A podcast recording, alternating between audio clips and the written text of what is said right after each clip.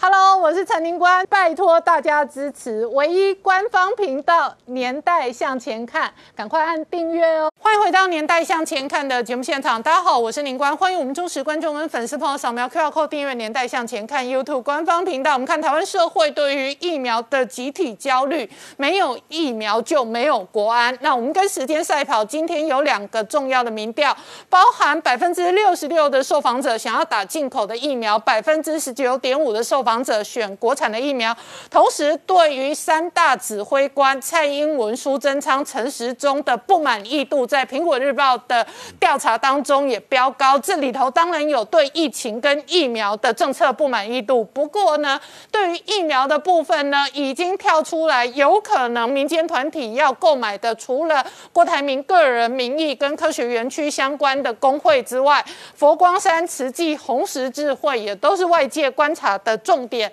那到底哦，这个台湾的疫苗还有哪些管道呢？今天在国际媒体、日本媒体当中追踪，菅义伟哦，事实上很快的要给我们疫苗，但是数量跟时间点仍然并没有明确的新闻资料。另外一个外界关心的是，美国国务院这八千万剂的疫苗，我们也在争取，所以呢，美国、日本手上会有多少疫苗给我们，也影响着在台台湾的代理战争跟认知作战。真正的认知要回到数学、数量跟真实上面。那如果有一些空头支票最后跳票的话，事实上呢，疫苗仍然是超级国安压力锅。不过疫苗疫苗在台湾，特别在高端身上哦，存在着各种不同的战场。其中一个股票市场的战场，眼睁睁的事实是连跌了三根跌停板。这三根跌停板被背后是什么鬼故事？我们待会要好好聊聊。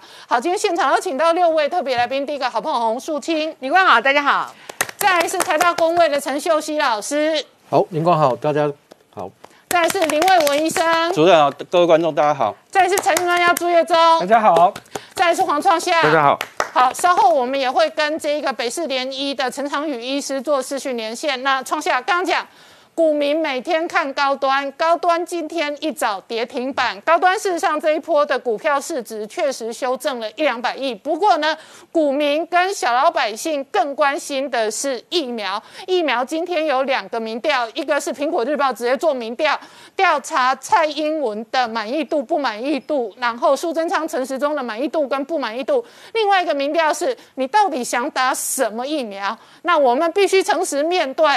台湾社会目前为止，绝大多数的人想打进口国际认证疫苗。虽然现在呢，蔡英文说我们有三千万剂的疫苗，然后这几天呢，全力的鼓吹我们的国产疫苗绝对没有问题。可是呢，民众因为缺疫苗之下，心理的状态还对民进党的信任完全的翻转。今天的 ET 特电最新的民调里面，百分之六十六的民众他要打疫苗，他急着要疫苗，但是他要打国际进口的疫苗，只有百分之十九点五的人要打国产疫苗。可是，可是今年二月二十几号的时候，《远见》杂志那时候是百分之五十六的人说他对国产疫苗有信心、有骄傲，他要打国产疫苗，只有百分之三十一。要打外国疫苗，完全的翻转过来了。甚至于到三月的时候，民意基金会还讲说，百分之六十九的人相信我们的国产疫苗一定成功，一定很好。可是你看最近呢，连续三天高端疫苗的股票一开盘就跌停板，一开盘就跌停板。在这个情况之下呢，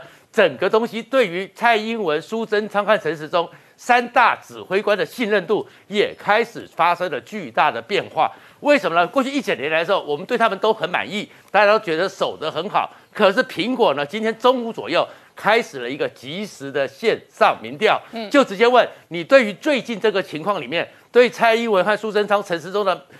表现满不满意？到了中午约两点的时候，你知道那个是有点塞车的，常常很多时候点不进去，他还特别公告你，叫你要 reload 一下。在中午左右的时候，蔡英文的不满意度高达五十六，嗯，苏贞昌更高五十七点几，嗯，而陈时中呢，过去大家对他都满意，也有百分之五十二对他不满意了，而蔡英文呢，满意度，所以整体不满意度过半，超过超过一半，这是一个目前为止苹果日报那倾向支持民主自由的媒体平台所做的即时民调。是的，而且你看这么量这么快这么多，你知道上次连 T 台平常比较没在做现实民调的，二十四小时内我要疫苗，我要疫苗，都有二十四小时四十五万，所以苹果到今天六点结束，到底最后他们公布数字，显然大家对于这个疫苗的不满意度很高。而在这个过程中呢，变成台湾有更大的一个现象，嗯，寄希望于外国疫苗，你讲的那些数字都没有用。所以呢，第一个 A 利是大家非常渴望的，所以菅义伟可能会给我们这个 A 类疫苗数量多少，怎么样？下个月能不能给？大家非常在乎。布林肯呢也说，两周内对于他们八千万剂要怎么分配，嗯，也非常在乎。可是这个时候呢，台湾里面非常关切的就是郭台铭，他能不能跟 B N T 谈到那五百万的疫苗？嗯，我们台湾会不会让他过？那昨天呢，郭台铭已经抢先的非常赶工，由曾心怡呢把这个文件都送过去了。但是呢，今然后苏贞昌也特别出来讲说，加速审查，好像很有希望。可是呢，今天的时候呢？整个在下午记者会的时候，陈时中讲说，还有一个要件，嗯，没有完成，就是原厂的授权书。创下你是李公主的，今天六月二号，如果六月底前台湾到货数量什么样的数量，你认为可以缓解国安危机？在你心中有没有一个数量的 benchmark？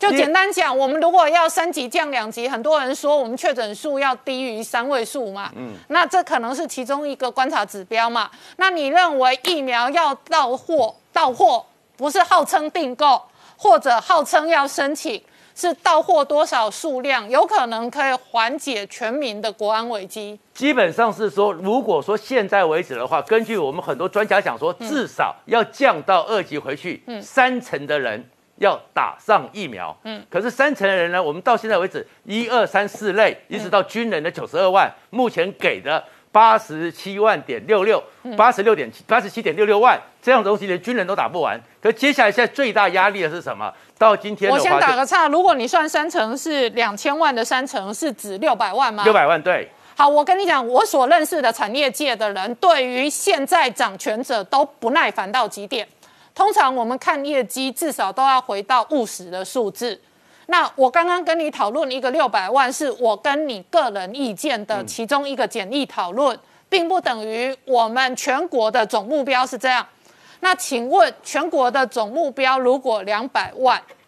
如果不是我跟你讨论的六百万，那会发生什么事？如果全国到现在为止是说下个月可能在六月的时候还有两百万的 A 利或什么可以进来，可是如果到两百万的话，到现在为止。到了第五类，嗯，就是六十五岁以上的老人，三百四十八万，嗯，这里面都没办法打完，嗯，然后接下来是有很多是有慢性病或什么的，又三百八十几万，这些人又没打完，都是现在最危险、重症或者死亡的高危险群，所以大家的压力很大，更不要讲后面，后面还有那些年轻人，还有四十岁以上的，还有五十岁到六十五岁的这些社会的中间，他们一看。遥遥无期，根本轮不到他们，所以这个时候的状况压力就非常大了。而这样一个状况压力非常大之后，连绝对不会是红梅的，嗯，《金融时报》都特别写了一个文章，说台湾呢是错失了机会，嗯，错失了准备的机会，没有从去年的时候美国、意大利这样的状况里面取得教训。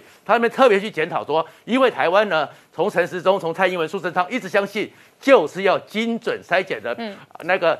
核酸检测，没有去对于其他的各种的筛选的方式或快筛的能力进行了解、进行准备，完全没有。所以到了今天为止，他们认为就是因为这样子，所以各县市用的快筛和筛的数量也不足，嗯，整个标准也不一样，造成还有校正回归，嗯，无法清楚掌握疫情，直到上个礼拜才开始发现这个状况，下令你要赶快由国家实验室去确认。哪一种筛剂是最有效的？但是他们就说这样子实在是太慢了，所以台湾这个疫情他们会觉得说，今天你错失良机，你现在是非常的艰困。好，那我请教一下素清哦，刚刚讲到哦，现在已经确定的是，这个都是新闻资料。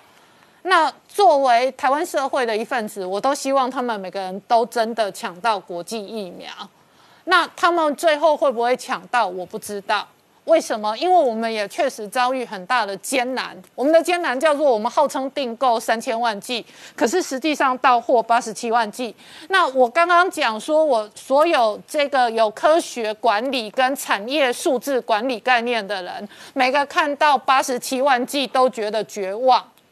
因为如果我的目标业绩要赚三千万买一栋房子，我手上只有八十七万存款，我真的不知道我房子怎么买下去。是好，这是一个很简单的数学概念。那大家要先面对数学跟科学，才有可能面对真实。那以及真实的这些，到底会不会是这一个呃急救救命的疫苗到货？目前为止也存在变数。是我我能想象到这些企业家们他们心中的焦急。为什么？我们会看到国人在这一波当中呢，确实他们打疫苗的意愿大幅提升，嗯从本来四成提高到七成。可是如果你仔细看到，我们有确确定可能比较大机会能够到手的疫苗，除了他们现在讲的六月的两百万剂之外，看起来就只剩国产疫苗。可是假设以这样进程来看，第一个。企业界的主力的产业人员不会是六十五岁以上的，对。不会是那些合并的多重慢性病的，他们永远是这个疫苗排列链的最后一排，对，所以他们不是海岸第一排啊，他们是隔山最后一排啊。所以这样的情况之下，什么时候在这样的进程之后，什么时候企业主才能确保我不会每天要担心我有没有可能突然要停班？对，所以这是一个他们心中非常大的焦虑，嗯而这焦虑来自于什么？来自于我们对于疫苗可以掌握的不确定性，因为可以看到我们现在的布线，我们押宝押宝到最。最大的数量就是，其实就是国产。嗯，我们最有把握的，也就是这一千万国产。嗯，可是国产疫苗面对的是什么？面对的就是，到底只有做了二期，到底够不够？嗯，其实很多人都说是应该够吧，因为最近 WHO 有在讨论说，哎，好像我们未来可以用一个包括免疫桥接啊，或者我们用这个呃呃免疫保护关联性来计算，可是都是正在讨论当中。这个多久能有共识？是不是能有共识，都是一个未定之数。嗯，反观你看韩国好了，韩国有没有在发展他们自己的疫苗？有的。他们其中有一家公司，甚至呢，他很清楚知道，当今天要开发一个新的疫苗上市，要到三期，它会非常非常非常的贵。所以这家公司选了什么？选了国际合作伙伴。嗯，他去跟印尼合作。嗯，印尼呢，直接就是我未来你会买我一千万剂，然后呢，我把二三期的临床试验计划报告都送交给你。嗯，等于说我寻求一个国际的庞大的基金，让我有一亿美金以上的钱，未来来执行三阶。难道他不知道有紧急授权这件事情吗？嗯。难道他不知道？说不定我用血清抗体可以吗？嗯，但是他们有没有因为这样子而不做？没有嘛。所以就是没有钱的话，就是各个团队当时这么庞大的资金，很多都是政府基金或者其他公司加进来嘛。嗯，所以现在的情况是，如果我们硬是要告诉大家说好，我们二阶就可以，会面临一个问题哦。第一个问题就是，老实说，大家都在问，这一千万已经放在我们国家的供应表上，可是这一千万到目前，他连二期解盲都没有。嗯。我们既然现在就已经预测它的成功了，嗯嗯，这是让大家为什么最近很多科学界的人士说，到底发生了什么事？真的有盲吗？嗯，为什么你还没有解盲，还不知道成功，我们就仿佛我们已经确保有这一个？洪树清，我先就我对疫苗的理解，也跟大家分享现在的争议。第一个争议是二期解盲、二期实验的完成跟报告跟科学资料。再来，下面一个是生产制造流程。哎，全世界的药厂都有生产制造出现瑕疵品，然后品质不良，某一个批号出包，然后被退货的状况。所以生产制造流程是另外一个供应链的考验。是第三个是过程，一切过程品管优良，包含供应生产的过程，包含配送，包含施打。我们现在之所以会讨论冷链的施打会不会造成品质不良，是因为这种案例在日本有发生。是日本已经是一个哦工位水准很高，而且体系很厉害的国家，可是它也有一个批号哦，确实施打的过程发生了这个，所以在疫苗的政策上有好几个面向，是它面对的是严肃的考验，严肃的考验是科学，不是信仰。不是我爱台湾，它就一定品质优良。我期待它品质优良，可是品质优良的过程是要有科学的检验。是，所以你可以看哦，就即便是跟。跟台湾一样的是蛋白质的相关的疫苗，现在至少有两家，一家已经几乎要也是已经在做第三期临床试验，几乎趋近要上市的，就是我们说的 Novavax。对，另外一家呢，就是非常大的国际药厂，就是 GSK 跟赛诺菲携手合作的这一支。这两家大药厂但是两个疫苗的老手啊，他们在这一波也叠一跤，哎，他们一开始做的疫苗也因为他们发现这好像不够保护抗体保护不够，所以再重来才会 delay 到现在。但他们即便是 delay 在现在，他他们还是要展开全球的三期的临床试验。这告诉我们什么？这么大的厂。他有没有因为说哇现在好急，所以我们不用做三期，他们还是在做。那台湾为什么会面临到这么窘境？说我我们不一定要做三期，我们现在尝试说服民众说二期就够，是因为我们当时在布局我们的疫苗的这个整个从我们到底要自己制，还是要帮人家代工，还是我们全部买国外？我们当时就到了二月之后，几乎就已经押宝在我们要自己做了。嗯嗯。所以这个情况之下，使得他现在骗陷入这个窘境，因为我如果未来我在国外取得我真的没有把握的情况下，我要押宝国内，我才会陷入说我一定要跟民众解释二期就可以的这个窘境嘛，是不是？否则韩国他现在有买有代工，他们自己开发的还还跟国外合作做三期试验，要做三期，国外的大药厂人家也还在做三期，有什么道理？台湾觉得我们一定要这样子跟别人不一样去核准？嗯，所以原因就是因为。我很清楚我不够，嗯，所以不够的情况下，我们现在做的是不够的，怎么样去让它够？嗯，我觉得沟通的时候，我们可以把我我知道台湾一定有困境，就是我们在采买的过程中，确实我们比其他的国家有更多的政治的角力在里面，我们有困难，嗯，可是我们这个困难就是当时的布局难道没想到可以用信仰来解决吗？就是当时的布局，难道没想到？没有关系，如果当时布局没有想到，没有想到会这么困难，现在民间要信来，我们就必须赶快集结这些力量，把这个问题处理完，而不是用一些非科学性的对话来告诉民众，你只要相信台湾，我们就一定能通过。真的，如果靠信仰可以压低确诊数，那全台现在信仰都集中啊，每个人都想要归零啊。可是信仰归零，并不等于。我们可以归零，或者我们要花多少时间代价归零？所以信仰归信仰，科学归科学，这两个还是要切割嘛？那尽管我本人绝对忠诚，绝对信仰嘉玲，我们稍后回来。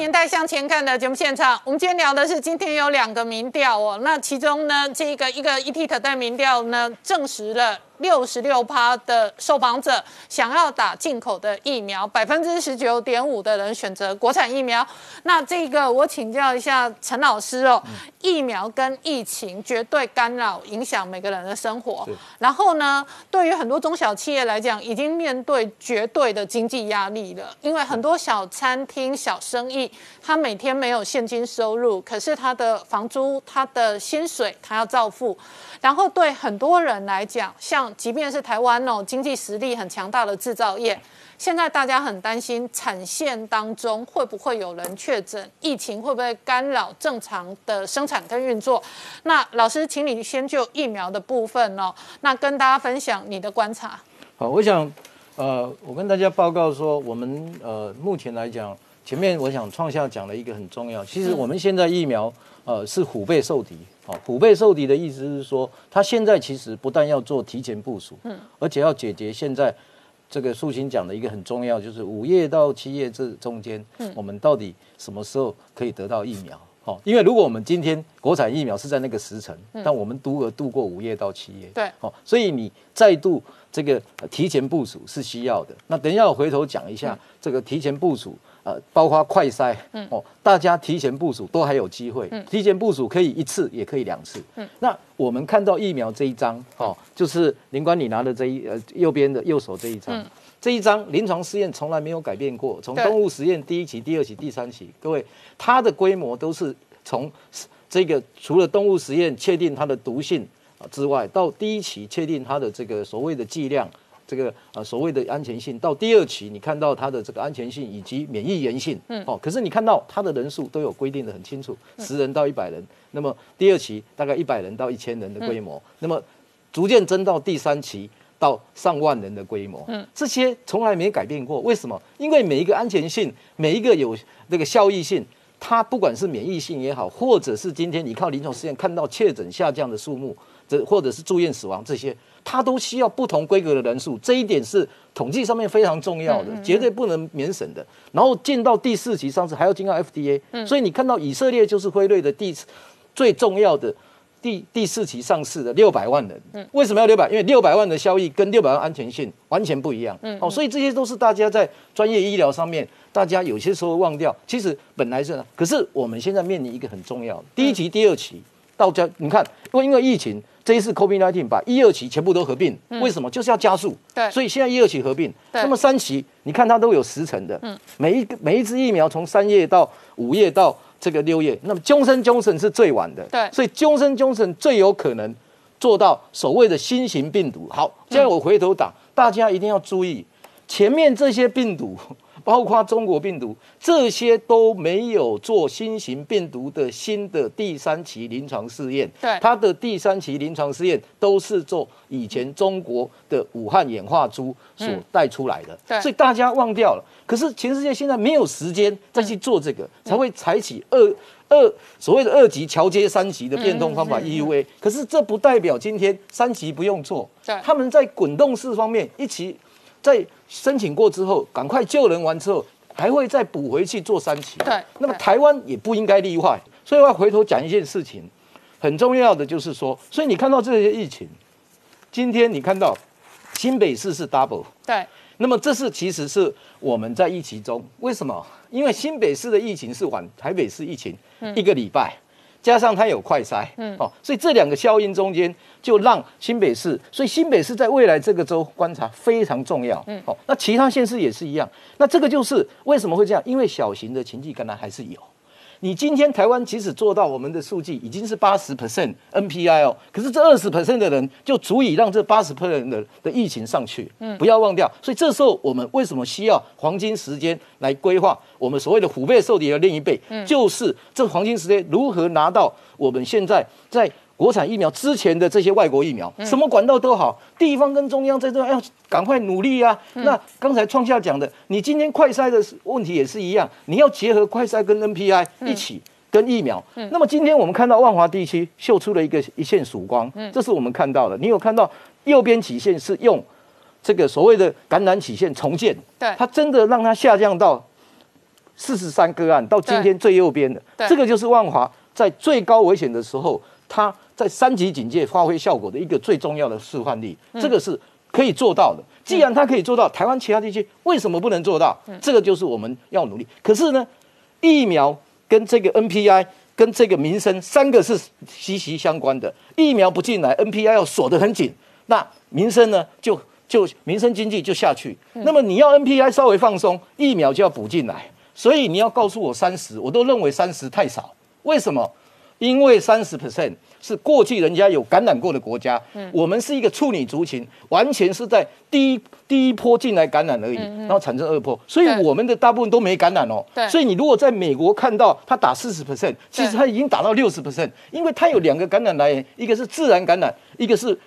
打疫苗的感染，所以我们跟他是没有办法相比的。好，那陈老师，我打个岔，所以照我们的疫情的发展，很有可能我们类似日本跟韩国模式，就是说一波之后。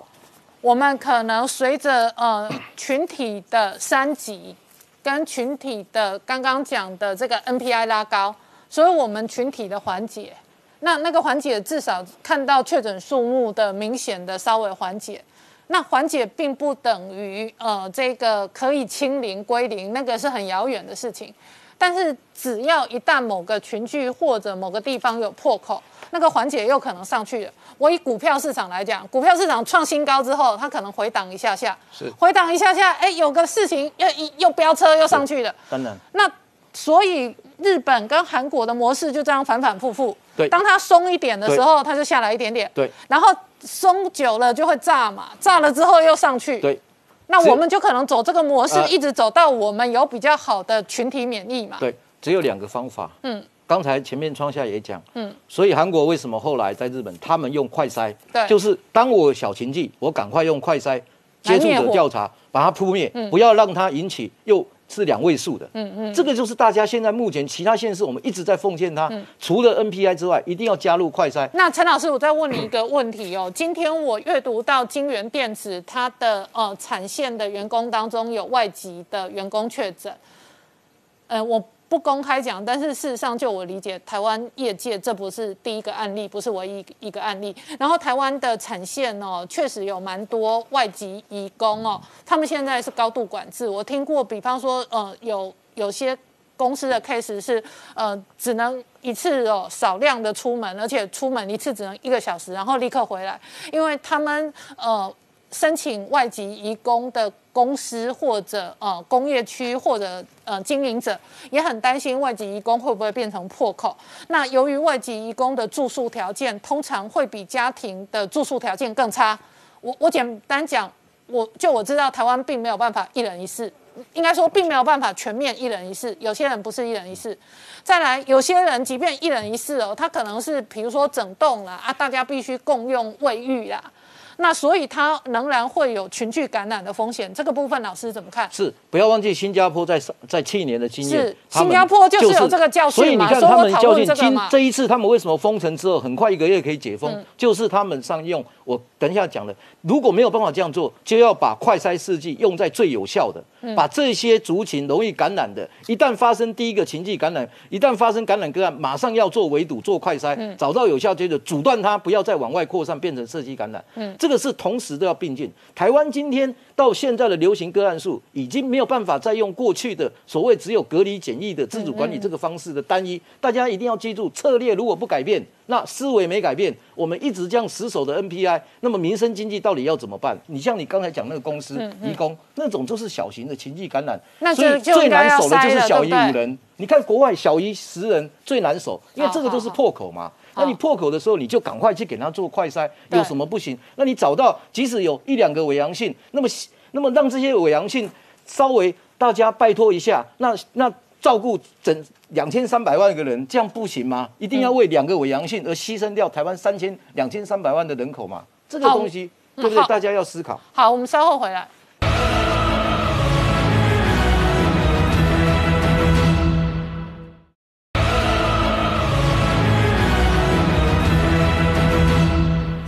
年代向前看的节目现场，我们这个阶段要特别连线台北市联医的陈长宇医师，跟我们进行这一个访谈哦。陈医师你好，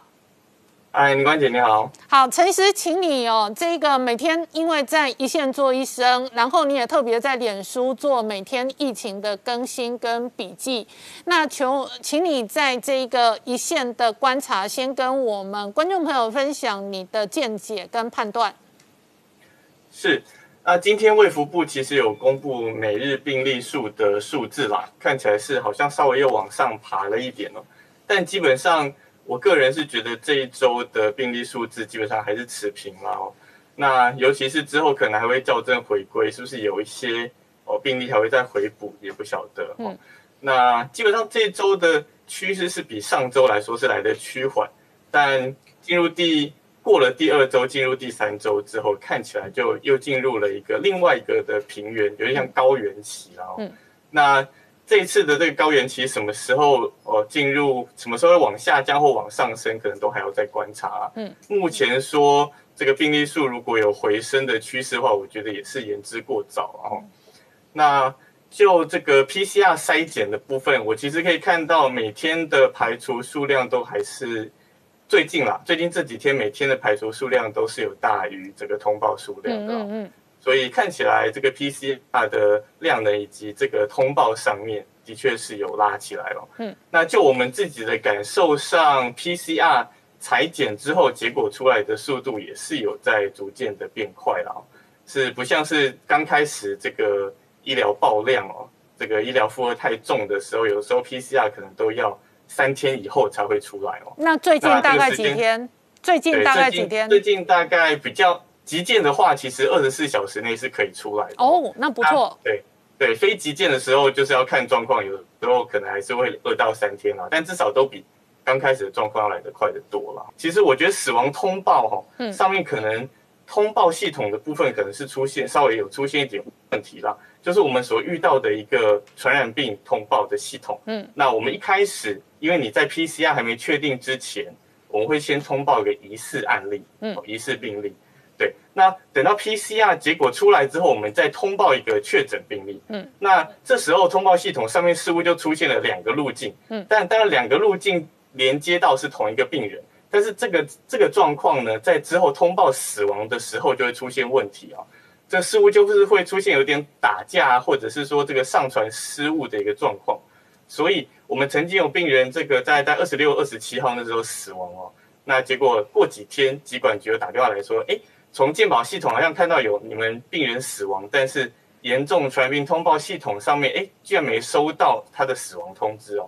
所以这是有点奇怪的地方。我们就重新再做了一次上传之后，这个机关署那边才收到。所以我觉得这大概就是一个系统上的问题，造成说可能中死亡案例的通报的部分，在这中间可能会产生一些延误及误差的一个状况。所以就是事实上一线的。病人事实上，病人已经死亡了，可是要通报到疾管的中央统计资料，中间有一个误差跟时间差。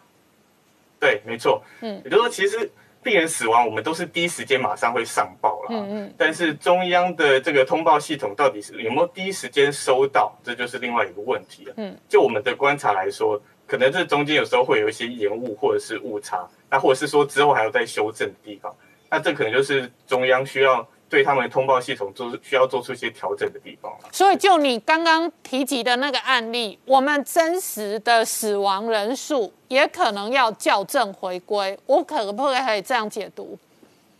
对，我觉得个人，我个人是觉得是这样觉得没错啦。因为其实就这几天的详细资料可以看得出来，其实有有一些个案其实是在前几天就已经死亡的了。嗯。包括说今天爆出来六月二号的，我有看到五月二十八号才死亡，嗯，所以基本上，但是他的死亡人数都还是放在今，都还是算在今天了，嗯，所以基本上这个指挥中心似乎是没有想要把校正回归的机制这个套用在死亡案例上面，可能是因为人数还每天都还算平均，不算太多的缘故。嗯，好，那陈医师，你本人也是一线医师哦。呃，台湾现在哦，炒疫苗的议题确实炒到全民高度焦虑。高度焦虑主要的原因，当然是因为台湾到货的疫苗数量，事实上远远不到需求的数量。那所以包含打疫苗都会变成特权新闻哦。那你怎么观察台湾现在的疫苗的政策跟处境？作为一个台湾的呃居民，也作为一个一线的抗疫的医师，你会觉得呃疫苗政策跟疫苗的议题上哦，想要跟大家公开讨论分享的意见？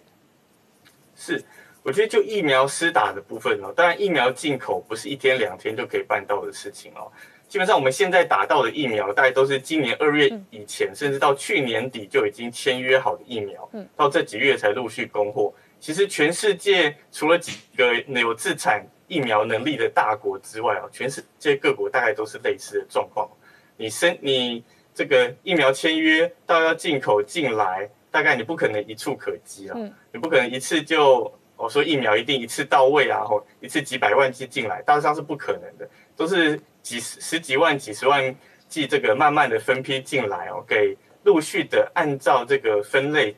呃，紧急先后的顺序来做相关的施打。嗯，所以我觉得以目前台湾的疫苗施打顺序是没有问题的，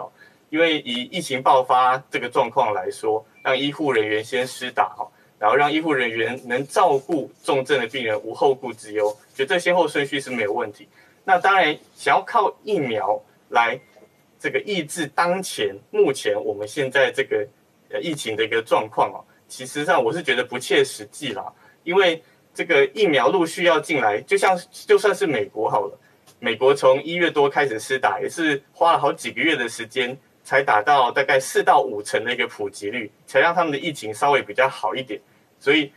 这个疫苗的施打可能是需要一段。哦，比较长的时间，至少三到五个月，甚至四到六个月，这个效果才会慢慢显现。那现在就算疫苗马上进来，你施打到有抗体产生，也要两个礼拜。所以以当下现在的这个疫情来说，我们当前的疫情来说，我们最重要的还是说你要把身边每个人都要当做确诊病例，然后做好自我的保护，嗯，做好自我的隔离，这才是当前我们最重要的一个防疫概念。好，谢谢陈医师跟我们视讯连线分享，也辛苦陈医师的贡献。我们稍后回来。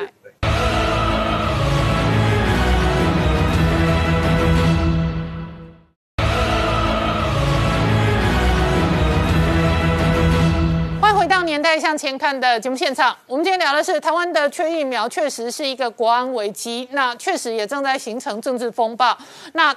庞大的民怨不断的累积，百分之六十六的受访者想要打进口疫苗。事实上，对于指挥官乃至于蔡英文总统、苏贞昌行政院长的不满意度哦，今天在苹果日报的民调哦，也有相当的呈现。那我请教一下林医师，林医师事实上也是一个专业的医师哦。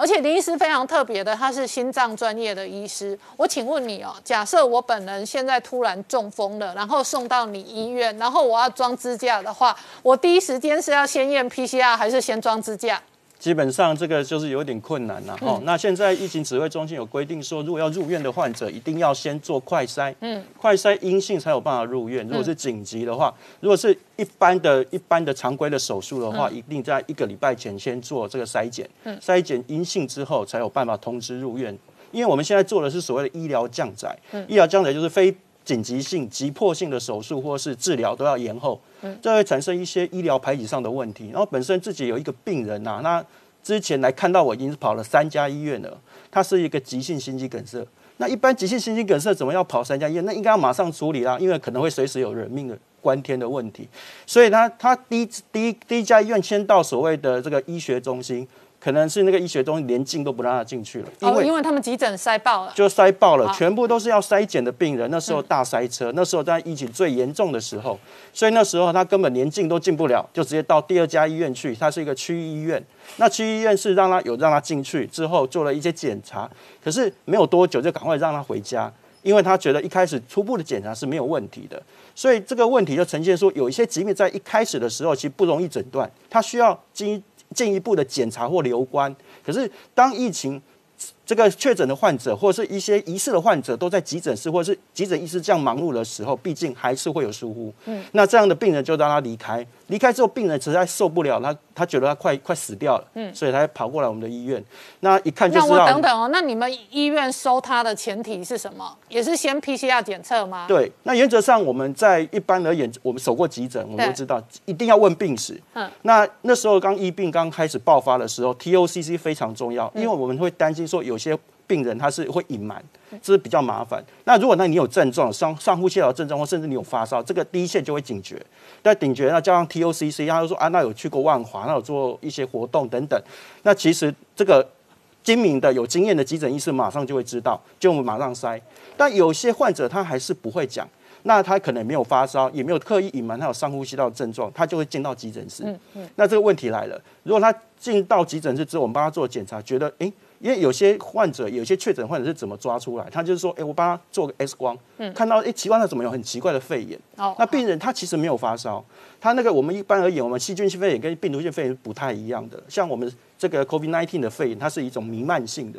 那其实这个变化是非常快速的，因为之前就很多案例，就是第一天的肺是白是正常的，第二天开始急速恶化。那这个。一看到这种不典型的肺炎的时候，就会提高警觉，就赶快去帮他筛。筛了之后，哇，快筛阳性，那怎么办？那其实那时候会遇到一个问题，就是我们医疗物质上的问题跟病房的问题。那一开始高峰的时候，所有的病人都塞满了所有的病房，那时候还是处于一人一室或是要负压隔离，但是发现一下子病房就满了，满了那病人就收不上去。那同样其他家的医院也是一样这个情况，所以变成这个病人会会。停泊在这个急诊室没有办法转出去，没有办法收上去，那怎么办？那怎么办？那就把急诊室关掉，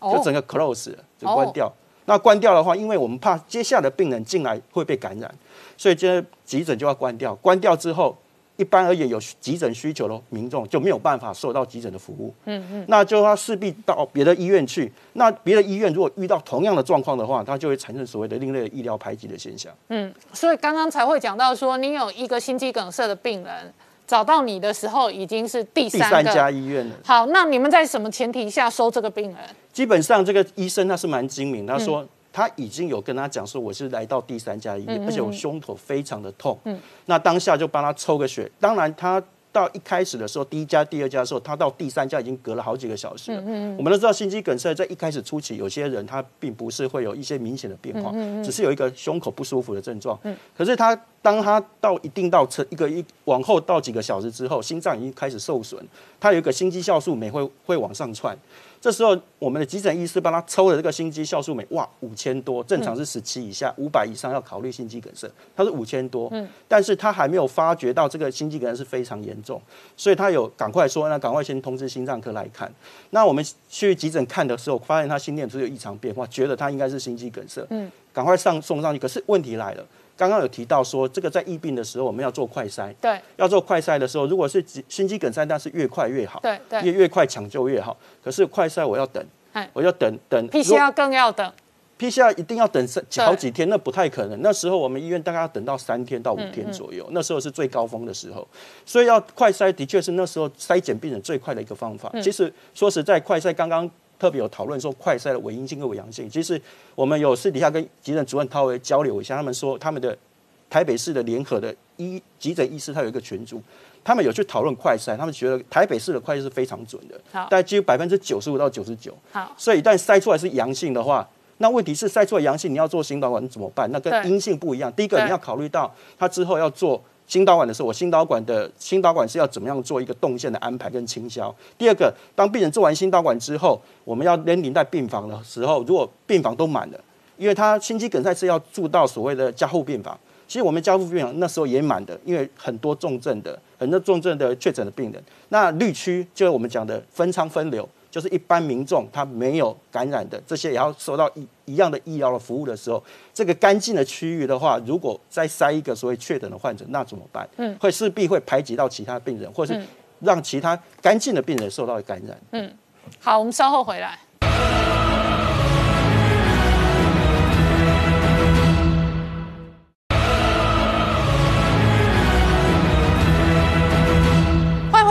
年代向前看的节目现场，我们今天聊的是哦，一方面台湾的疫苗危机是一个超级压力锅，那同时呢，国产疫苗当中有两个业者，那争议大的是高端，高端是股票上市公司，那月中是今天第三天跌停板，本周天天看到跌停板，是。好，那今天高端呢没有意外的继续开盘就锁死，而且最后收盘还高挂一万一千多张要卖出哦。嗯，好，那当然这个问题还是在于说这一次呢，大家对于这个国产疫苗，但不是只有高端的，政府的这个快速要要让他们上市呢是有疑虑的。那当然过去呢，大家是认为说，哎，其实国产疫苗应该有很大的利基点，可是现在这个疑虑出来了，大家当然会会有担心了。好，可是呢，却有另外有。有网友提到，事实上这都是公开的资料，就看到，哎，过去这几天连续三天，政府的八大关谷行库所属的券商却在买高端，嗯，哎，这就奇怪了。你大家都知道嘛，这做股市的人都知道，刀子还在往下掉的时候，当然不要去接嘛。尤其我们刚刚说了，市场，哎。今天最后的，我先解释一下，一般的股民都会看八大行库，是是因为认为那是关股太多，没错。每一次有股灾的时候，就说八大行库买超多少钱，对，八大行库护盘台积电。是，那股票在跌的时候，八大行库如果有不寻常的出手，是。都会被股民讨论。是，那今天股民讨论的就是哇，有人买高端呢，不知道他是谁，是，然后不知道他用谁的钱呢，是，然后这些钱都在高端跌停的时候就去接高端呢。是，来我简单解释一下，大家每次讲到这个股市护盘，大家第一个想到是国安基金，可是事实上正好相反，国安基金是最没有护盘效果的，真正最有。复盘效果最及时性的，其实就是刚刚林官说的八大八大关谷行库的所属券商哦。那第二的是我们所谓四大基金，可是四大基金按照法律的程序是不可以护盘的，但是它是只能做不能说，所以关谷行库变成是最重要的指标。所以我们刚刚说的这几天大家从，因为这每天证交所都会公布嘛，明明刀子还在往下掉，你为什么八大行库竟然有进场去买，而且光三天，今天的资料我还没有看到哦。光这过去三天买超了一共一亿两千多万，好，哎，这就有问题了。好，那当然，关谷的券商进出，不代表就是政府进去护盘，我们必须要先说明这一点。因为金管会也出来讲哦，再有人说是政府出场护盘，我金管会要罚钱的哈。但是要附带讲一下，之前银行都跟你 complain 说我们要提早关门，我们要甚至关掉一部分分行，你金管会憋了六天，你才出来六天，你才出来讲，嗯结果高端的事情才一天，你立刻就跳出来不准人家讲。真的，而且高端股价在飙涨、在炒的时候，金管会都好像瞎了，也都不会讲。所以，这高端股票被盯到八大行库中间的串联性的时候，金管会赶快跳脚。金管会到底是管谁的？所以，当然我们没有证据证明说真的是政府出手去买，因为嗯，这个是他所属的券商，一般的民众也可以在那边开户，在那边进出嘛。可是，在时机点上，你不可是，在实际一点，朱月中大家都是。内行人是，请问某些时候我们讨论上次讲保家手上有股票丢给劳退基金，是不是这种概念？对，有人要偷溜，要找人接手，没错。那谁是冤大头？是，所以这就是让人家起疑的地方。但我们还是要强调，我们没有任何证据证明。但是你的动作太明显了，而且时机点太明显了。再来，为什么这么大量？嗯，如果是小量。那也许就是有人就是想说，我就赌赌看嘛。可是当你一亿两一亿两千多万，你光昨天就买超三百多张，就算你看到这连续跌停这么多张，多天下来，它的股价还算是高价股啊，还是要两三百块钱呢。那正常情况，就算想要去赌的，不会买这么多嘛。那怎么看都觉得确实有疑虑，我们不得不去说。而且月中我们都是长期的股民啊。是。股票市场有没有炒作？只有交易所跟司法机关可以厘清。对我如果是蔡英文总统，我绝对不敢帮任何人背书。是我把话讲到这么白。是股票的资料是交易所有公开资料的，交易所的进出不能作假，这是第一个。第二个，司法减掉可以去追查有没有人谋财发灾难。是。可是由于我本人没有司法的这一个检查的司法权利，是，所以我很难厘清真相。是，可是像我刚刚举的案例，比方说上次讲保价炒股丢给劳退基金，是不是就有案例发生了？这种案例，蔡英文总统你敢背书，我都不敢。好，那我们必须说。蔡总统这么讲，当然听起来当然绝对是没有问题。他说：“哎，我们这个公务人员的申报财产里面，大家都没有嘛。好，可是我必须跟大家讲哦，台湾有一种生物很奇怪，大家都知道它的存在，可是检察官都说我没看到。这种生物叫做人头。嗯。”太奇怪了嘛！谁不知道我要去炒股？我谁会用我自己的名声？而且公务人员的财产申报就一定你记不记得有乃文就用他的人头？对，有乃文是太嚣张了，被里头人检举。有乃文就我刚刚讲的这一个保家的那一个 case。那尤乃文用谁？他难道用尤乃文三个字吗？当然嘛，就用尤乃文的人头跟尤乃文的赖群主客户嘛。如果今天真的有人去做这事情，谁会笨到用自己的名字去炒股？不可能的事情嘛。所以话说回来，有没有政府高官在护盘，我们不知道，我也没有证据，我不敢讲死的。可是我们刚说了，人头这绝对有可能，嗯，这是必然的事情嘛。那。你政府之前出来出面跟我说没有这件事情，问题是就我们刚刚说嘛，公务人员财产申报代表了什么？嗯，多少人不实申报？嗯，这种事情太多太多了嘛。而且这家公司过去的黑底这么多，不良的资料这么多，为什么你还要去帮这家公司讲这么多话？而且它的前身基亚。啊，有兴趣的人，你去查一下过去基亚连续十九坑的跌停锁死。很多人说，现在高端是不是要复制当时的经验？好，谢谢大家收看《年代向前看》，也提醒我们忠实观众跟粉丝朋友扫描 QR Code 订阅《年代向前看》YouTube 官方频道。我们同时在 IG、脸书、推特、Telegram 上面都有官方的账号，欢迎大家分享、订阅跟追踪。谢谢。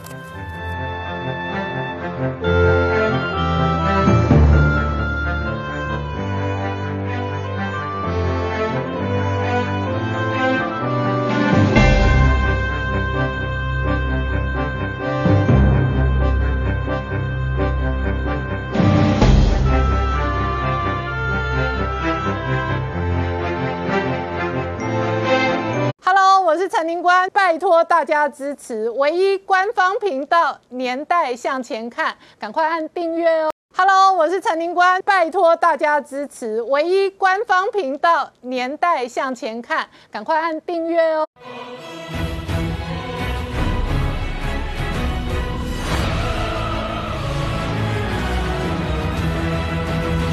年代向前看，向前看年代。大家好，我是林官，欢迎我们忠实观众跟粉丝朋友扫描 QR Code 订阅《年代向前看》YouTube 官方频道。我们看指挥中心今天证实本土新增案例三百七十二例，那其中一百七十七例校正回归。那特别是新北市哦，这一个高达三百一十例，确实引发外界关心，疫情仍然在延烧。另外一个延烧是重症跟高龄确诊的比率哦，以这一次来讲，高达三成的这一个高龄确诊。的重症压力哦，确实造成了这一个外界非常大的医疗极限的测试。那在新区的这一个长照中心哦，发生七个死亡案例之后呢，今天还有新北市的长照机构疑似有确诊案例哦，这使得长照机构的危机哦，非常类似当初欧美第一波的确诊风暴危机。同一时间，在台湾产业界疯传的是今天这个新。闻哦，金源电子证实了，它可能是有两个案例，那这两个案例是外籍移工，那他们很不幸的 PCR 筛检是阳性。事实上，台湾产业界工业区有相当多外籍宿舍跟外籍移工，外籍移工会不会变成另外一个防疫的这一个黑数，或者是未来的不确定性的这一个隐藏性的风险，也是外界关心的，因为过去新加坡曾经面对这样的风险跟风暴，同一时间，今天指挥中心李炳宇医师证实了台湾第一例施打 A 例之后有不良反应的 case，这个 case 哦，这个也。证明了确实 A 粒某一些血栓的案例哦，会引发这个一般人的疑虑。另外呢，媒体今天有两个最新的民调，第一个最新的民调是百分之六十六的受访者的民众想要打进口的疫苗，不想选国产的疫苗，这是一个事实跟现实。另外一个事实跟现实是，蔡英文、苏贞昌不满意度不断的飙高，苹果日报还在做民调。那苏贞昌今天出来说，郭台铭受。的疫苗件哦，可能会尽快查核。另外一个外界关心的是，我们缺疫苗造成的超级国安压力锅背后的国安跟政治风暴，而国安跟政治风暴很严肃的事情跟数量跟进度哦，会随着我们取得疫苗的速度、数量跟施打进度而有所调整。这背后可能带来什么样的政治、经济跟疫情的变化？我们待会要好好聊。聊好，今天现场有请到六位特别来宾。第一个好朋友是洪树清，林官好，大家好。再是江守山医生，林官好，大家好。再是柳鹏慈医生，林官好，各位观众好。再是财经专家朱月忠，大家好。再是黄创夏，大家好。好，稍后两位一线的医护医生也会透过视讯跟我们连线哦。那苏清，外界真的对于疫情不敢过度乐观，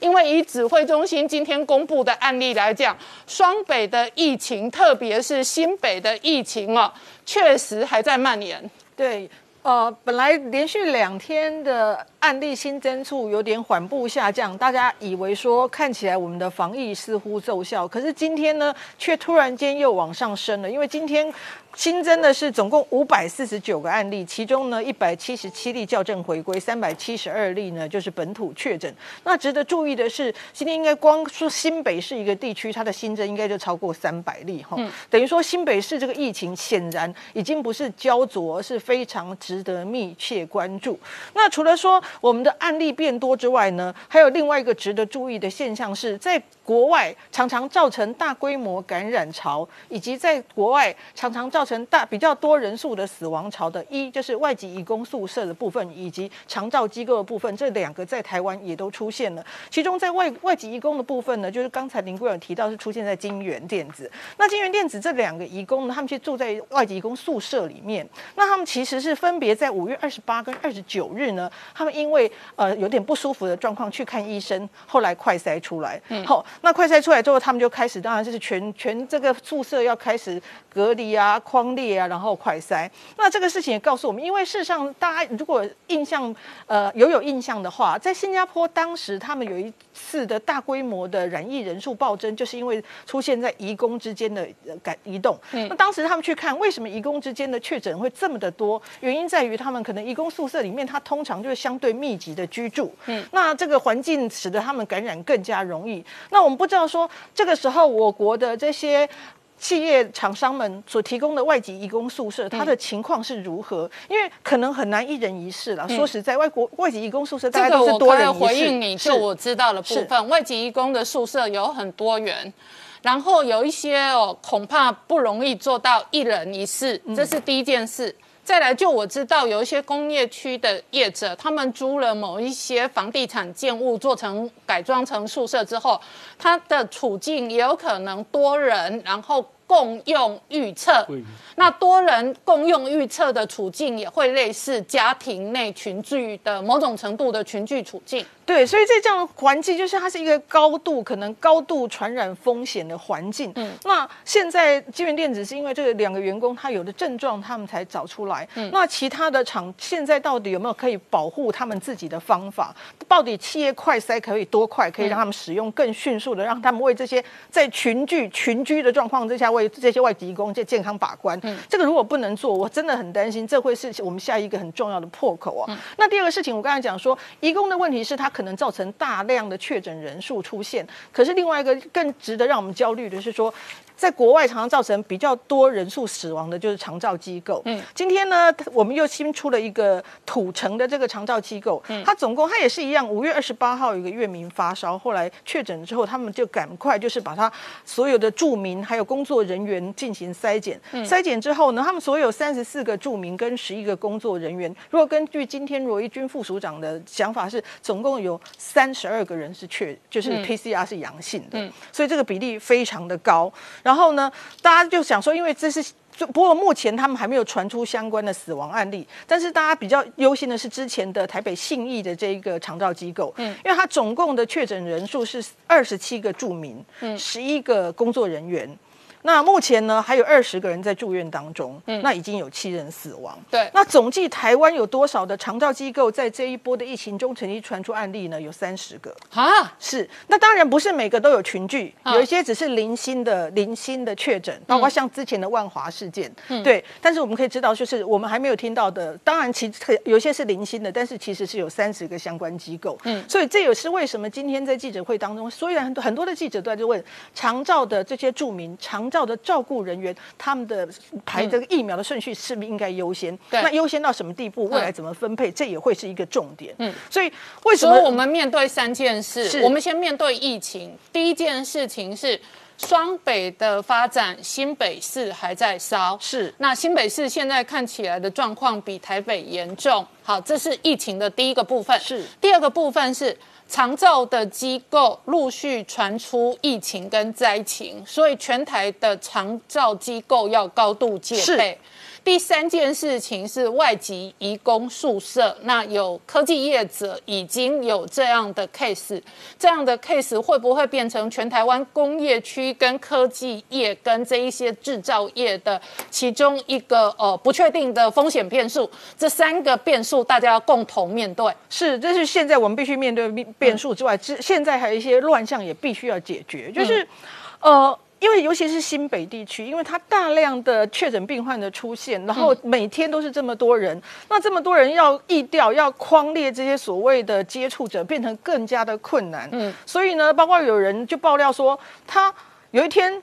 六月最最近收到一张隔离呃叫他要去框列的通知书，嗯，就那个期间是五月十八到六月，他说可是问题是他已经六月了，他才收到这一张，原来他是五月十八的时候他有接触到一个确诊者，幸好他自己有概念，好像那个人也有跟他讲，所以他其实有自主居家，嗯，但是问题是他可以隔十四天之后才接到这样的通知，就像知名的饭店也一样，他们饭店里面有厨师的父亲是确诊阳性，可是呢从头到尾他都没有被框列，也没有被要求筛检，直到员工们。说这样子刚可以，所以他才去做检查，做检查才发现是阳性。所以在双北地区大量的病患出现的时候，这些被漏框列、漏检查的情况，到底什么时候才能补起来？这也是一个很重要的事情。好，江医师，你怎么观察整体的疫情发展？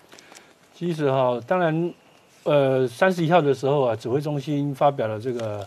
啊五月三十一号的数字到一点零二，大家看得很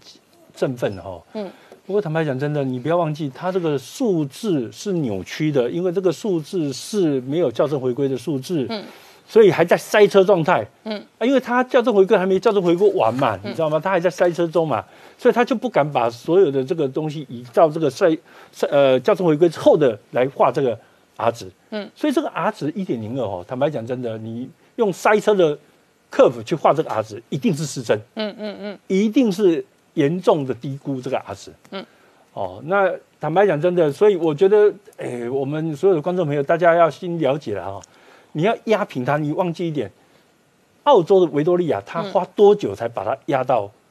零星个案哦？他花了三个月了。嗯嗯。所以我我我一直听到有人喊着说什么我们什么两周或者是三周什么东西，我会觉得这个大概很困难的。见往之来了，就是说你现在看到现在碰到的危机哈，我们还要面对未来的危机哈。我刚刚看了一篇那个 Cell 上面的研究啊，二零二一年发表的，嗯，他去比较那个各种变种病毒在康复者的血清来对抗它的情况，嗯，就发现那个巴西的 V 一三五一，它需要到三十二倍的需这个浓度才能对抗这个病毒，嗯，代表目前的疫苗打在这个病人身上可能是不会有效果的，因为它需要的抗体浓度太高了，好，而且。他用的是两个最好的疫苗，就目前认为最好的疫苗，一个是辉瑞，一个是莫德纳。嗯，那一个是三十二，一个二十八啦。嗯，所以是孤丘比伯贝，大概碰到这种很严重的免疫脱逃后的病毒来讲，都会很困难。而且目前这个疫情以来哈，你说，呃，我们的纸上推演哈，我们的兵推什么看起来都是失败的了，因为他都没有抓到真正的会塞车的瓶颈了。嗯。所以你看看这个检验就是一样啊，检验连输入都造成瓶颈，嗯，那病房调动也造成瓶颈，那北病南送也搞到的，基于上个礼拜才开始吧，嗯，所以我们所有的动作都看不出来是我们是 well prepare，我们 prepare 五百天，我们做了很多兵棋推演，我我真的是看不出来，所以哦，坦白讲，真的这个东西大家要学到教训啊，不要真的再开任何的所谓的简易豁免。好，我们稍后回来。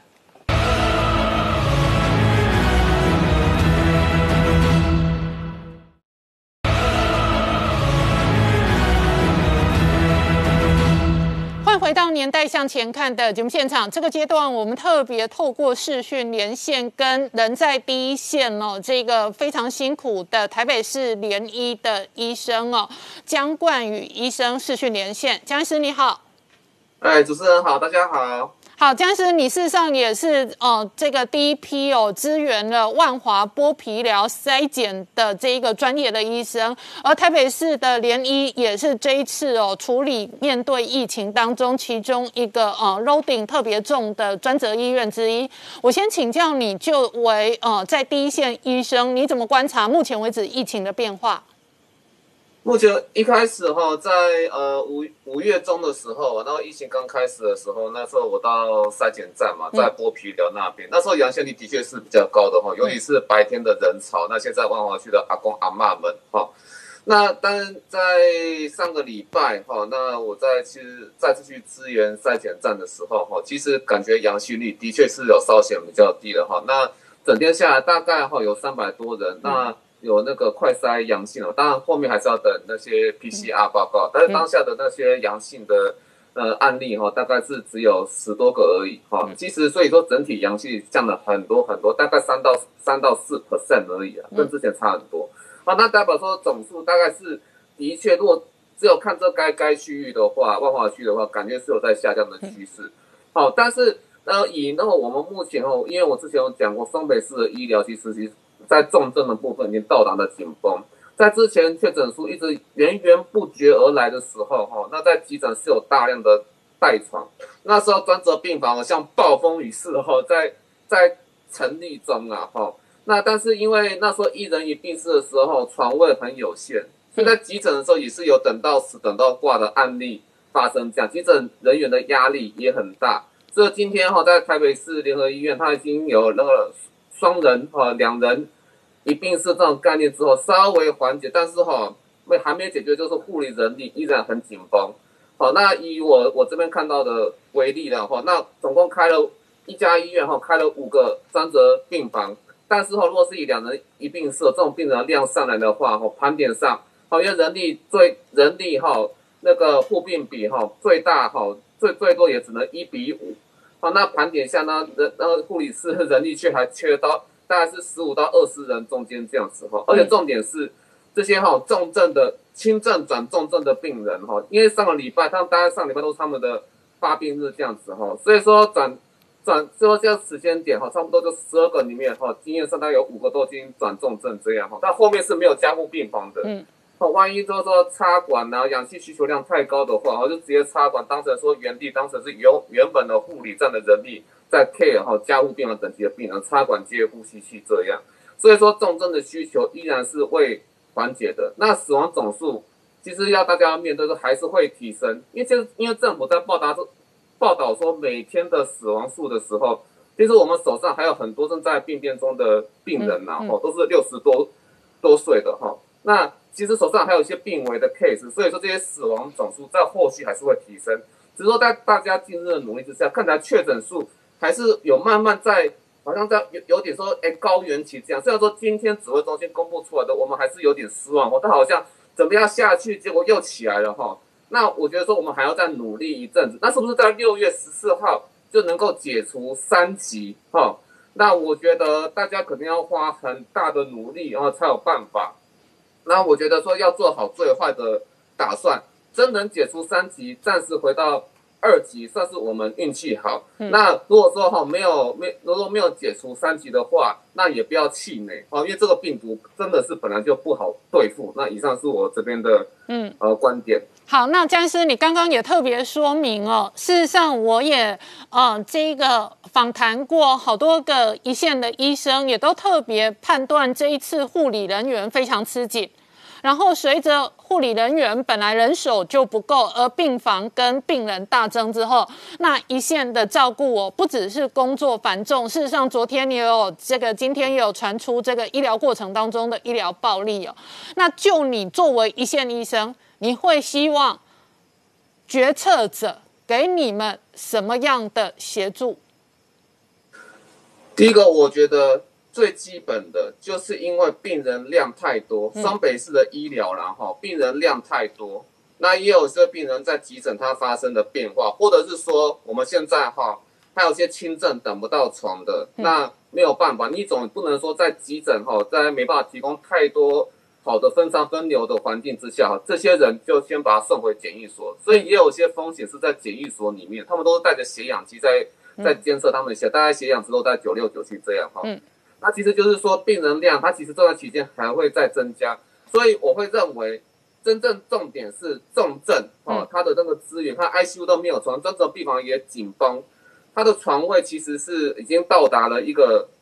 限度哈。嗯。那唯一能唯一能做的，需要中央政府哈，还有说那个双北市哈，好好坐下来谈的，是要完成重症的外外转。嗯。好，在全国应该是尽量哈来。用所有医疗能量来承担这些哈重症，这些正在成长的重症总数这样子哦。那这个包含到底说要把这些重症哈，要刚刚说有中南部有哪些呃医学中心可以去做支援，好，或者是呃中南部哈有哪些哈那医疗专业人力哈可以北上哈去支援这些重症的医护，好，那我想这个是大家可以坐下来好好讨论的。但是就我在第一线所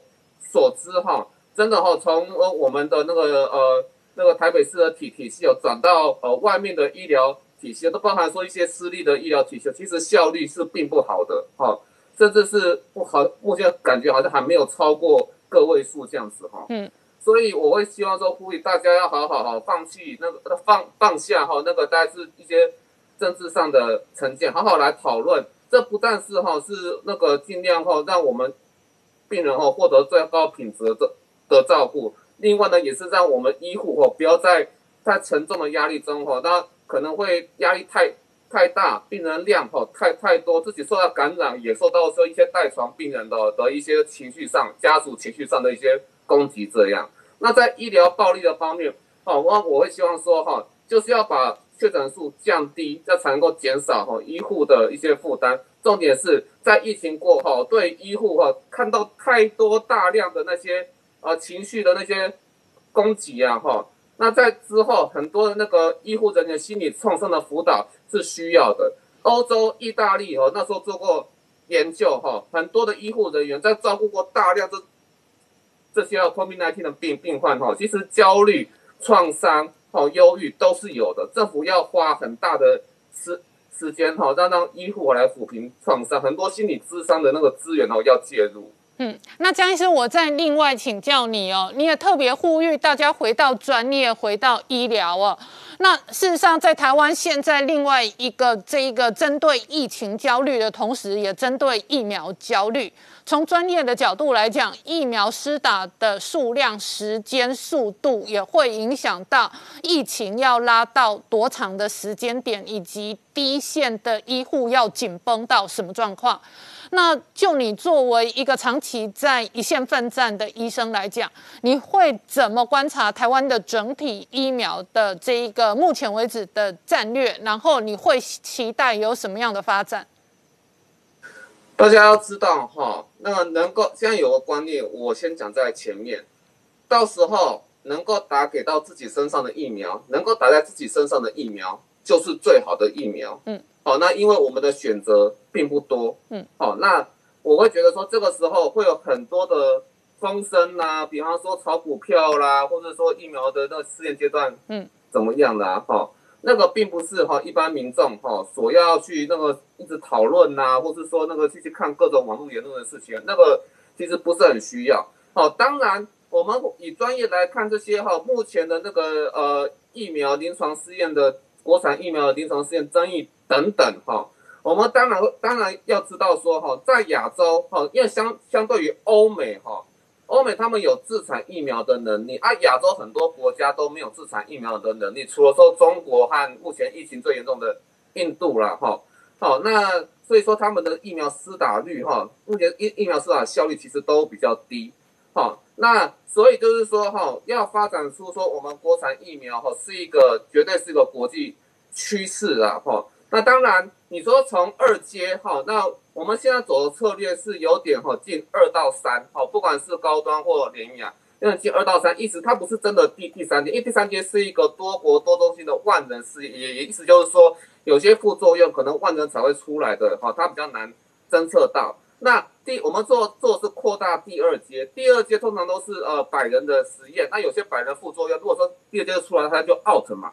那我们是做扩大型，就是说我们做几千人的案例，有几千人的副作用，它其实可以被看得到。那么 anyway，哈，很多别的呃外面厂厂牌那些疫苗哈，它都是尽量说哈，给它扩大，说哎多处多处哈去给它做哈第二阶的试验，然后就为了争取说能够在第三阶的时候，在做的过程中能够及早获得紧急授权，因为他们的规模的确是比较大。好，那我们其实也是一样的的的的策略在那边。当然，我会觉得说，那是因为今天有这个争议，是因为我们台湾之前哈守得太好了啊，零本土案例，所以完成第三阶很困难。那但是啊，那现在我觉得啊，我我会觉得说，与其在那边攻防，还不如说可以跟全民哈好好坐下来谈。就是说，其实台湾既然有疫情了，我们就危机化为转转机。那号召就说人民哈，如果说愿意的话，一起来加入哈第三期临床试验。啊，我觉得是一个呃，大家政府和人民可以一起合作的策略，这样子哈。嗯，那 anyway，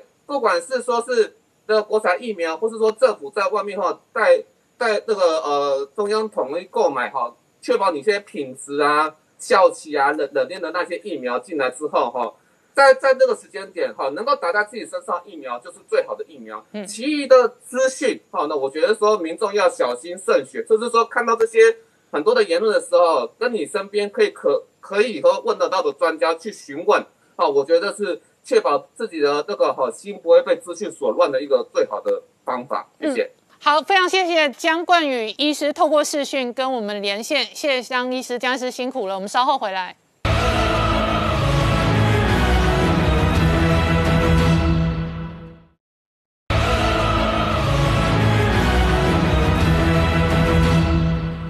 年代向前看的节目现场，这个阶段哦，我们特别透过视讯连线哦，要跟这一个布桃的专责哦，这个麻醉科的专科医生、专责插管的医生谢银洲谢医生、谢主任连线。谢医生你好，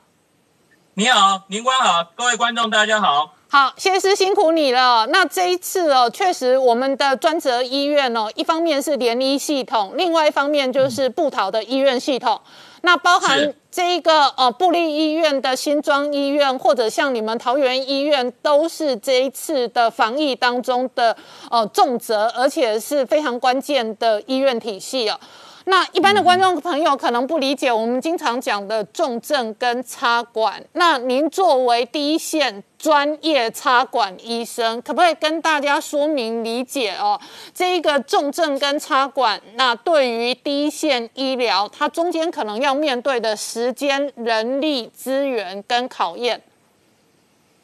呃，应该这么说好了。一般来讲，现在就是说，如果病人他的状况变成很喘的一个情况情况的话，多半来讲，在医院里头会有胸腔科或者是感染科的医师，他们先做处理，然后他们会给他做一些氧气的治疗。那简单的氧气治疗，大部分就是带氧气的导管，甚至于面罩。嗯，但是当如果这用了这样子的处置，还没有办法，就是说让他的就是说血氧浓度。呃，到维持在九十 percent 以上的话，那么就可能需要考虑进一步就是要做插管的动作了。嗯，那这个插管呢，就是说我们会从就是嘴巴里头放一个气管内管，嗯，直接到我们的支气管里头，然后呃接到我们的肺部，那连接着呼吸器的一个情况之下，能够提高百分之百的氧气，甚至于就是说也提供比较好的一个就是说抽痰的一个一一个选项。那所以，当就是病人的呃，如果用一般传统的这样子的，就是说氧气导管或面罩，并没有法子让他维持身体里头足够的氧合的情况之下，就需要做插管的动作。那所以目前来讲的话，当喘到一定程度的情况之下，我们就会让他可能在比较重症的病房里头，但是不是重症的病人就一定在要要插管，就是重症到了，就是说他这些。呃，传统的这些氧气给的方式都没有法子维持它的氧气浓度的话，那就是最后一个选项，就是只能考虑插管。好，那一般的观众并不理解插管需要前置作业，然后执行插管。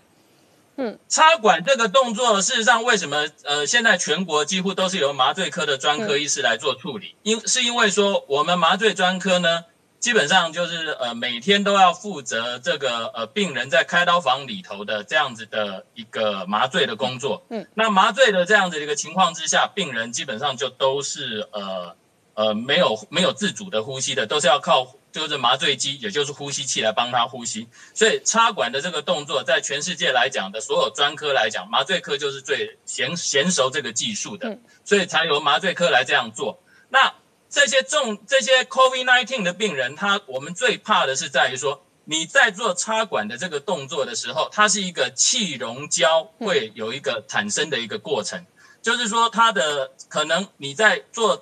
经由这个张开嘴巴，然后接触到它的呼吸道的这个过程，它里头的一些病原体会经由这样子的一个传播扩散的更快，甚至于这个气溶胶产生的会比较比较比较大。所以说，在这样子的一个情况之下，为了保护要去执行这样子的人，第一个要有比较就是经验丰富，而且就是专业的人来做这件事情，可以减少这个铺路。然后第二个的一个情况之下的话，就是变成你要去做的这个人要有足够的防护。那以 WHO 至少的这样的提提供的这样的一个原则的话，要去做插管的动作的，呃，这个这个比较高危险的这个医疗处置的话。这个人要有一定的防护，也就是说，他要至少戴 N95 的面罩以上，而且全身要就是兔宝宝装这样子的的的一个的的的防护。那呃，很多医院呃，像台北荣总跟我们医院的话，就是甚至于就是要穿类似羊压，所谓羊压的一个这样的一个装置，就是类似像当时呃邱竹提呃前前局长他进去和平医院里头，他穿着带着氧气的这样可以通透的那样子的一个情况之下来执行。那我们目前的话，进去做插管的这样子的一个动作的话，基本上就是要两个人，就是一位麻醉医师、麻醉护士，穿着阳压的装备里头这样进去。嗯，那里头的这个过程里头，多半来讲，病人已经都是很喘的了。嗯，那他正在面对这样子的一个情况之下，他可能他的每每一个呼气出来的情况下，都会有很高量的病原体，因为他可能都很费力的在呼吸。所以那高量的病原体的情况之下，使得整个房间里头都充斥着，就是说可能就是都是病毒的一个状况。也就是在这样的一个情况之下，就我们讲这个容易产生气溶胶散布的一个这样的一个 procedure 的情况之下，呃，我们是采用最高规的阳压的一个情况进去插管，但是不是说你在做插管的这个动作。呃，有了阳压的防护就解决了，因为你中间可能碰到的病人可能会有所谓困难插管，嗯，因为每个人的呃气管，嗯，呃就是气管的气道的建立，有的时候还是有它的困难度，嗯，因为包括了就是说，万一他是一个小嘴巴比较小，或者曾经有开过颈部手术的，那这一些他平常都是属于困难插管的病人，那万一是属于哦又又比较肥胖的哦这一类的病人的话。他都属于困难插管的，那所以当这种情况之下，我们像现在来讲，我们大概会辅助一些比较呃一些器械进去做一些做一些这样插管的动作，就是比如说带一些呃 video 有 video 设备的这样子的一个插管工具，嗯啊进去可以就是比较确定哦这样子进进去插管，但是更要紧的是插完管之后，最可怕的是说。这个时候，你呃全身的兔宝宝装跟整个外围的这个防护设备，事实上都因为在跟病人共处于一室的情况之下，那这个整个装备上面都是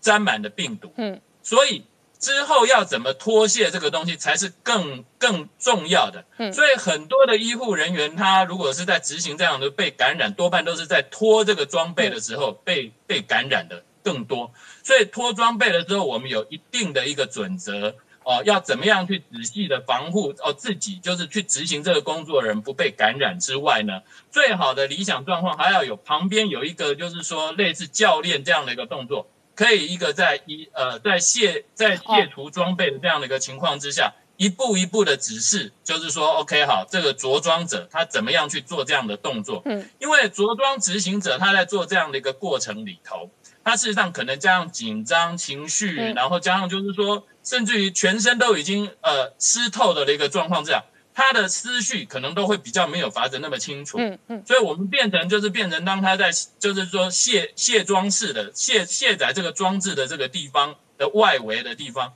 要有一个人这样子去盯着他去。看检视他做这个过程，嗯，是都是在处于一个无菌而且安全的一个状态之下，嗯，这样才能确保我们整个人员的安全，嗯，所以就可以看得出来，就是说，事实上，当这种在这种 COVID-19 插管的时候，事实上是很耗费人力的，嗯，您刚刚算到，我刚刚已经算了，就是要进去要麻醉医师、麻醉护士。然后要外围要有人去能够做这样的监控，嗯，甚至于就是说，当我们一插管完成之后，接下来呼吸治疗师，嗯，然后跟就是说加护病房的护理师要立刻能够去接手这样子的一个动作，嗯，那在插管之前，一样他们也要能够先协助，就是说，OK，这个病人他的一个位置是在比较合适插管的一个位置，嗯，所以像我们插管之前的话，都还要就是透过就是说外面的一些病房的监视器。由他们来先帮我们先摆定一定的位置，嗯，所以像这些重症病人的插管的确是很耗时又耗力，嗯，更要紧的是说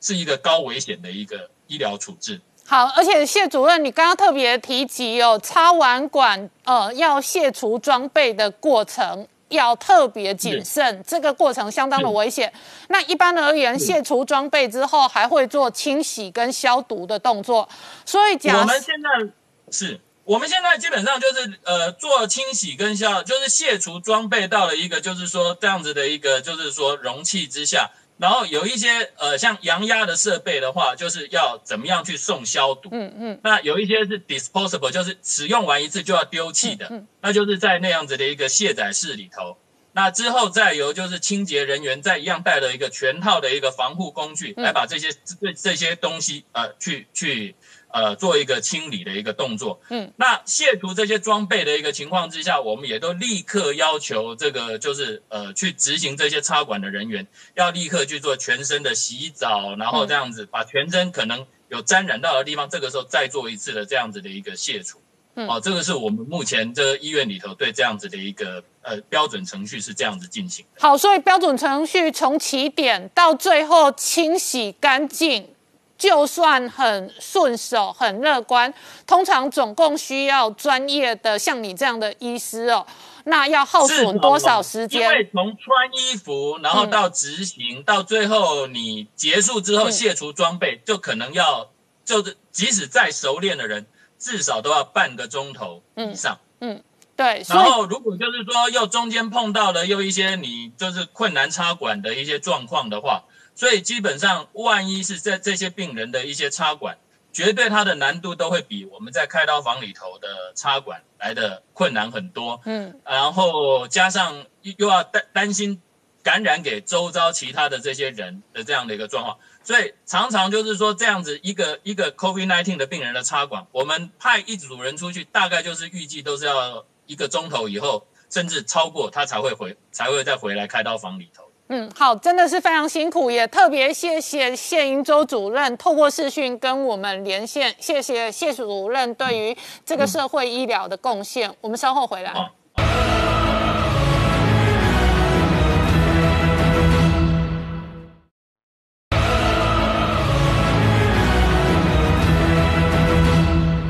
年代向前看的节目现场，我们今天聊的是哦，这个本土疫情到目前为止还不容易很乐观。不过今天有一个非常重要的资讯，也引发外界的注意。那这一个李炳宇医师，事实上今天在中央指挥中心当中哦，说明了一个案例，是三十多岁的男性接种了 A 粒疫苗之后发现血栓不良反应。我先请教一下柳医师哦，那 A 粒的血栓在台湾看到这一个 case，你怎么观察？呃，目前其实应该这么说了哈，A G 这个疫苗当初大家会在乎的主主要是两个点，一个就是它保护力不像莫德纳跟辉瑞这么高，嗯，哦，差不多百分之七十到八十左右，可是至少在重症保护率相对都还不错，哦，那只是大家会希望说，如果能保护得更好，保护得更全面，那当然会最好。第二件事情就是血栓这件事情，其实，在血栓这件事情，其实在 A G 刚开始在初期拿到紧急授权的时候，其实他们也还没发现这个是一个重大的事情。是打了之后，发现说哇，打了几千例、几万例之后，才发现说这个远超过他们这个预期啊。那我们就一直等到韩国，嗯哦，韩国其实就先当了我们台湾的白老鼠了哈。他去打了差不多两百多万剂嘛哈，打了之后呢，发现说哎，其实没有想象中的那么多。嗯所以这也是为什么指挥中心就比较敢大胆的一直推说，哎，那我们就就延续这样打下去。那打下去之后呢？其实这这这一例的表现出来，其实也超乎大家的想象。嗯嗯。哦，以往我们担担心血栓，第一个年轻女性，第二个有在使用这一些所谓的荷尔蒙荷尔蒙的药物哈。那或者本身有一些凝血功能异常的问题，结果发现这个这个个案竟然是男生嗯啊。那虽然是个年轻人，可是他也没有特别的相关的疾病，也没在使用相关的药物，可是他却发生了血栓的不良反应。嗯。那当然，这个还好，它在这个影像上是没有特别看到塞到哪一个地方。可是以实验室的数据检查，它的凝血的这些因子的确是有下降哈，不管是血小板或者说我们的 D dimer 这个是有下降的。那其实在我今天基本上哦，哎 D dimer 是上升的哈。那基本上来讲呢，在刚好今天我一个门诊有个病人，他在四天前哦，就是我们院内的员工，他施打完这个疫苗，那他就在不是在施打处哦，是在手手肘上。就出现了一个不明的淤血斑。哦，那他先打电话给我们感控，感控都希望先来加加一颗做评估。嗯，那抽血起来，基本上他的血小板是正常的。等等，什么叫淤血斑？就是像淤青一样，像淤青。O 青。对，O 青。但是你拍了不应该 O 青。对。那是 O 青，你要较注意。你可能要小心，是不是有些对，是不是有些凝血功能的问题，不明出血？好。哦，那。所以对我们来讲，我们当然就是一定要往这部分去查。那结果怎么查？呃，当然就抽抽查的第一个是血小板，好，那再就刚刚提到的 D dimer，然后个所谓的 PTA、PTD 这一些所谓的凝血因子的这些时间凝血时间。那在它的检查数据报告里面，看起来血小板是没有低，嗯，不过 D dimer 是略高。嗯，不过以现在目前我们现行来看的话，国外大部分都建立至少哦一千八或者是四倍以上，好，那我们的标准差我们的正常值上限超五百，啊，略高一点点，所以。初步我们也是先观察，哦，就观察第一个是包括有没有异常的头痛、异常的胸闷、异常的下肢疼痛、异常的腹痛，或者是有在持续出现不明的淤血斑或出血的状况。那当然这种情况之下，它会不会是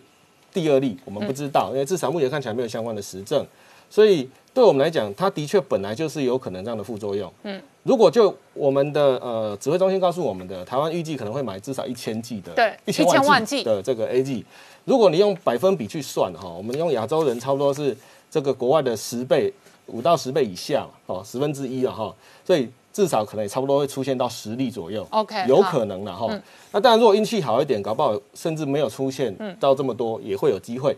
所以为什么今天指挥中现在特别又发了一个简讯说，哎、虽然你这个个案，可是我们还是要持续追踪，并没有马上宣布停打。嗯哦，那这也是为什么有需要特别跟民众讲的原因，就是在于。如果还是有一些民众，当然他对于国产有疑虑，嗯，那我们号称说会有两千到三千万只嘛，其中 A D 就占了一千万只，嗯嗯。如果你大家还是认为说，呃，国产的疫苗只通通过了二期，三期没通过，既然有通过三期的，我们就打至少要打三期的，嗯嗯。OK，那至少你还是要给已经过三期的要有一定的信心。嗯，那刘医师，我再请教你啊，你自己也是支援这一个集中检疫所的这一个相关的轻症监控的医师哦，说明一下你们现在第一线如何呃协助确诊的相关人哦、特别是住在检疫所的人，如何监控他的身体健康的发展？嗯目前我们医院目前是这样子，就是他已经规划好相关的要收治的一些空间，嗯可是空间跟设备上目前其实还正在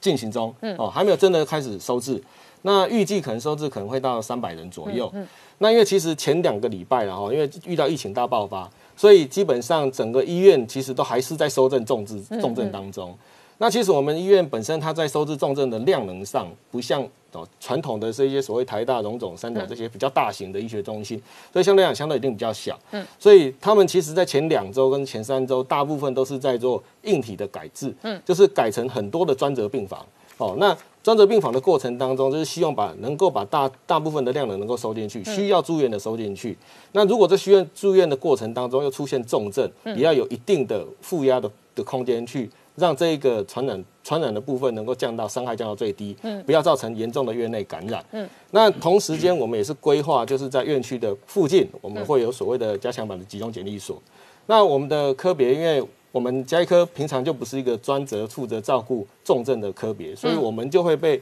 呃派至到去收治管这个集中检疫所的部分。嗯，那目前我们规划是用视讯的方式。那视讯的方式，原则上来讲，就是说我们要负责判断说这个病人是不是依然可以集中在集中检疫所，或者有没有需要转到医院做进一步住院治疗。那当然，这个过程当中，其实我们相对也要有很多的配套，不管是视讯的装备，不管是当时在集中检疫所看能够提供什么样的血氧的装置，或者是需要介介入的这个医疗设备，来辅助我们能够在视讯的过程当中能够得得到最好的判断。好，那我请教一下岳中哦，刚刚提及的是哦，双北跟全台现在医疗量能的紧绷，另外一个紧绷是经济压力跟生活压力。是。确实是以台湾的服务业的处境跟很多事实上没有营业登记的，比方说小吃店、小摊贩、小路边摊、小夜市，那都面对很大的经济跟生活压力。呃，确实哦，我们在五月中以前，就是这一波疫情爆发之前呢，台湾的经济真是一片大好，尤其第一季经济成长率高达八趴多，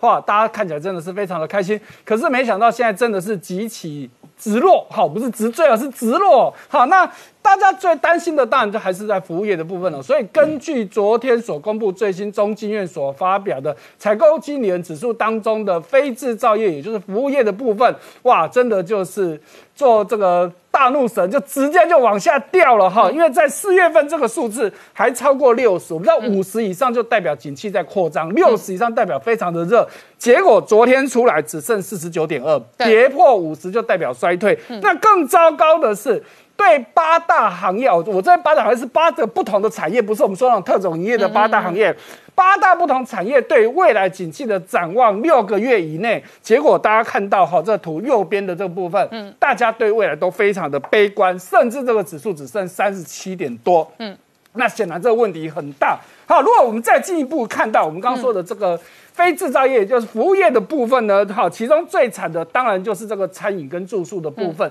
这个部分的采购经理人指数掉到只剩十二点五，我们说五十以下已经很差了哦，它掉到只剩十二点五。还有更惨的，分项里面的商业活动跟新增订单这两个直接挂零。嗯，这大概是我做这个相关研究这么多年来，从第一次听到有这个项，不管是整体数字或单项，居然是零的。也就是说，我访问了可能几百个这些企业的这些高阶主管，结果他们跟我说，这两件大家都看坏，因为零嘛，零就代表没有人看好。这是一个非常非常严重的问题哦，因为在过去呢，我们看到去年疫情爆发，其他国家再怎么差，我也没看过有零的。最差最差，可能那时候看到印度可能就我觉得这个是台湾事实上内需经济现在的窒息。那现在我们整个内需跟相当多中小企业也缺氧。然后有些人搞不好也是接近哦这一个需要急救的状态，这个已经根本就是无氧了，因为是零了嘛。缺氧可能是我只是吸的量不够，我现在是基本上跟完全没有，尤其这个新接订单零，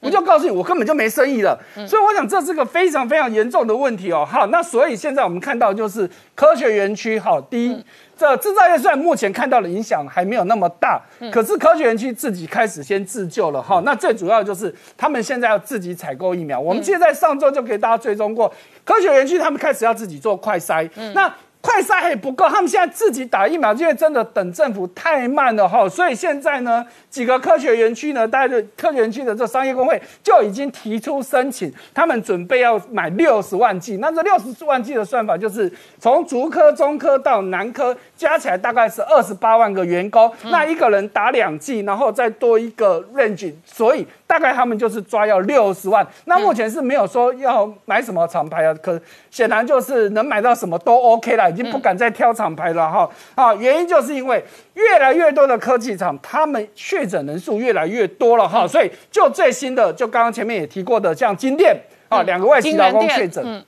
金店。再来就是这个金财哈，他们在中立的厂也有人确诊，好，不过他这个确诊其实是五月多的事情了，但是他是昨天才正式公告。好，那整个就科学园区来说，现在不管是中科、竹科、内科啊，或者是各地的这些科学园区、工业区，都有非常多的例子哦。那而且大部分就集中从中科以北，中科、竹科、桃园到台北地。大台北地区都有，那南部的部分呢？目前是只有台宏在高雄前镇的产业园区是目前南部的唯一个案了，这算是一个比较令人安心的地方哈。但是我们都不希望有任何的园区有出现这样子的情况。好，所以回到我们现在看到我们的市场的状况哈，就如刚之前林官常在讲的，台股跟我们现在的经济是个平行世界啊。好，那台股今天呢，基本上是开高走低哦，开盘的时候还曾经一度大涨超过百点，嗯，但是呢。盘中一度拉回变成下跌，但是最后收大概收在平盘左右哈。就我个人看来，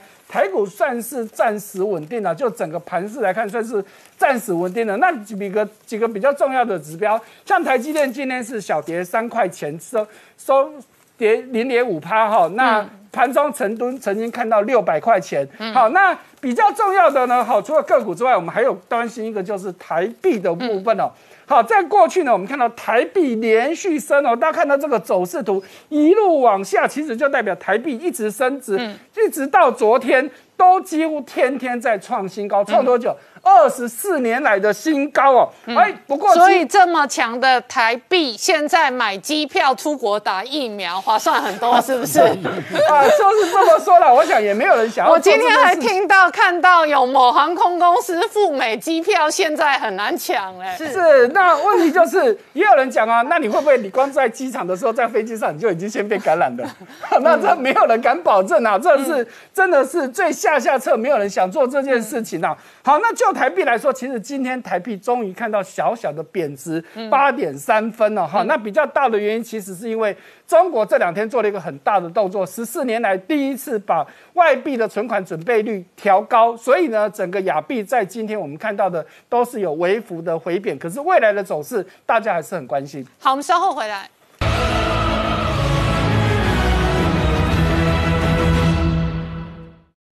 Hello，我是陈宁官，拜托大家支持唯一官方频道《年代向前看》，赶快按订阅哦。